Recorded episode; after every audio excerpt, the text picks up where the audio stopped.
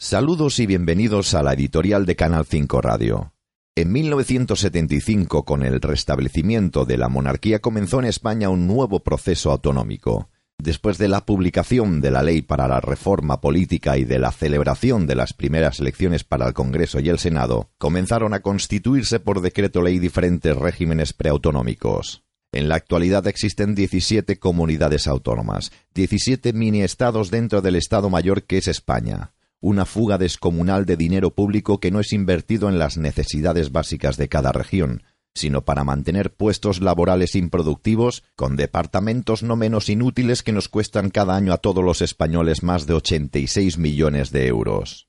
Pero con un problema añadido más allá de esos 86 millones de euros. Con el actual estado de las autonomías, cada comunidad legisla de manera diferente rompiendo así la unidad de mercado y una eficaz recuperación económica. La idea inicial en la creación de una comunidad autónoma nace para la buena gestión de los recursos económicos a favor de escuelas, sanidad, para políticas de bienestar general y entre otras cosas también para la conservación de calles, mobiliario urbano o limpieza general de nuestras calles o pueblos. El problema es cuando el gobierno central, aquel que destina una partida económica a una autonomía, no recibe un informe real de la gestión de ese dinero. Es por esta razón que podemos comprobar cómo los diferentes gobiernos autonómicos anteponen la necesidad de la ciudad y sus ciudadanos en pro de asociaciones, cargos públicos inútiles, consejerías absurdas o departamentos vacíos que no son más que empresas para colocar laboralmente a todos aquellos que más tarde con su voto permitirán que sigan chupando de la teta autonómica. Si nos centramos en datos de expertos en la materia, teniendo en cuenta el número de habitantes de España, sobran más de un millón de empleos públicos y mil de ellos por las autonomías.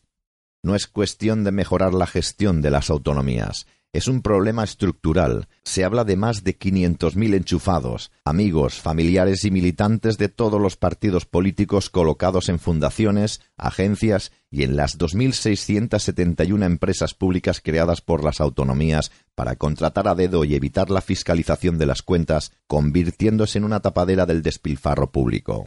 Esto también explica por qué nuestros políticos no quieren oír hablar de la eliminación de las autonomías.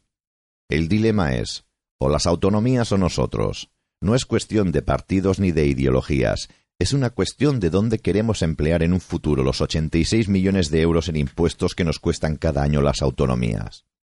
Por otra parte, eliminando las autonomías, erradicaremos muchos problemas como las secesiones, tratos de favor, concesiones fraudulentas, la discriminación por lengua o territorio, así como las duplicadas o triplicadas maniobras burocráticas que debe enfrentarse cualquier ciudadano. Con este importante ahorro en España, este país podría comenzar a pagar sin problema una digna jubilación a nuestros mayores.